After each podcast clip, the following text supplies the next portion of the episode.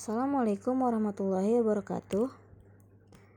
Di sini saya akan membahas tentang landasan hukum dan posisi sekuritas uh, dan manajemen investasi dalam pembelian saham dan reksadana dalam tinjauan fikih. Kita langsung saja ke pembahasannya. Perusahaan efek di Indonesia dibagi menjadi dua jenis, yaitu perusahaan sekuritas dan manajemen investasi. Perusahaan sekuritas sendiri adalah perusahaan yang telah mendapatkan izin usaha dari OJK untuk dapat melakukan kegiatan usaha sebagai perantara pedagang efek, penjamin emisi efek, atau kegiatan lain yang sesuai dengan ketentuan yang telah ditetapkan oleh pengawas pasar modal.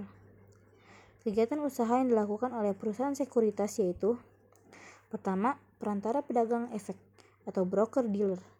A. Melakukan kegiatan jual beli efek atau surat berharga untuk kepentingan sendiri atau pihak lain. B. Jual beli efek seperti saham dan obligasi dapat dilakukan di bursa efek atau melalui transaksi di luar bursa. 2. Penjamin emisi efek atau underwriter. A. Membantu calon emiten perusahaan terbuka dalam melaksanakan penawaran umum saham atau IP, IPO dengan atau tanpa kewajiban untuk membeli sisa efek yang, yang tidak terjual. B.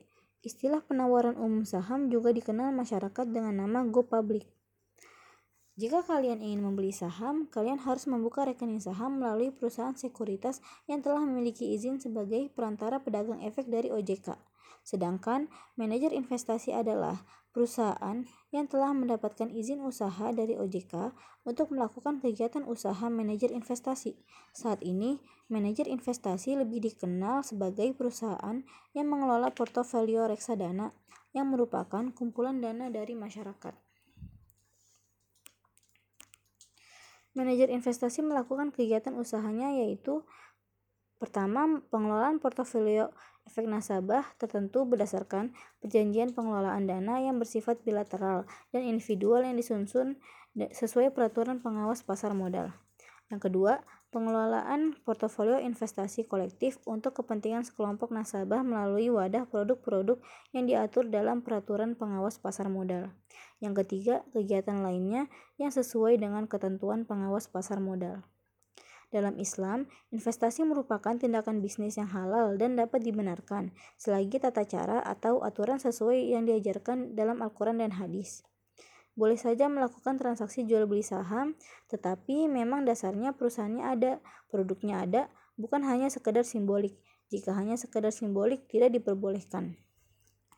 Membeli saham dalam Islam dibolehkan jika itu real. Ajaran Islam ajaran ajaran Islam ajaran Islam melarang transaksi yang tidak kelihatan. Jadi sistem itu ada syarat sendiri, yaitu sistemnya jauh dari manipulasi, kezoliman, dan riba. Produknya pun juga begitu, jauh dari bahan yang haram. Jadi, transaksi jual beli yang dilakukan dengan syar'i hukumnya halal, termasuk ketika kita berinvestasi pada bisnis jual beli produk atau jasa.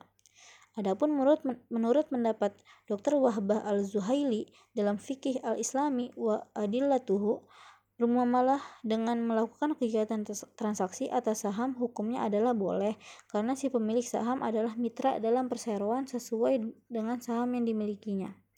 Terkait pertanyaan apakah reksadana halal, jawaban untuk ini adalah ya, investasi reksadana adalah halal. Majelis Ulama Indonesia telah menjelaskan status investasi reksadana sebagai bagian dari proses jual beli yang diperbolehkan di mata Islam. MUI juga mengeluarkan fatwa nomor 20 tahun 2001 yang pada intinya memperbolehkan kaum muslim berinvestasi di sektor reksadana dengan memanfaatkan return yang, yang dihasilkan. Dengan begitu, kamu yang masih ragu untuk berinvestasi di reksadana karena takut akan statusnya di mata Islam, bisa cek fatwa MUI tersebut supaya lebih meyakinkan. Mungkin sekian dan terima kasih.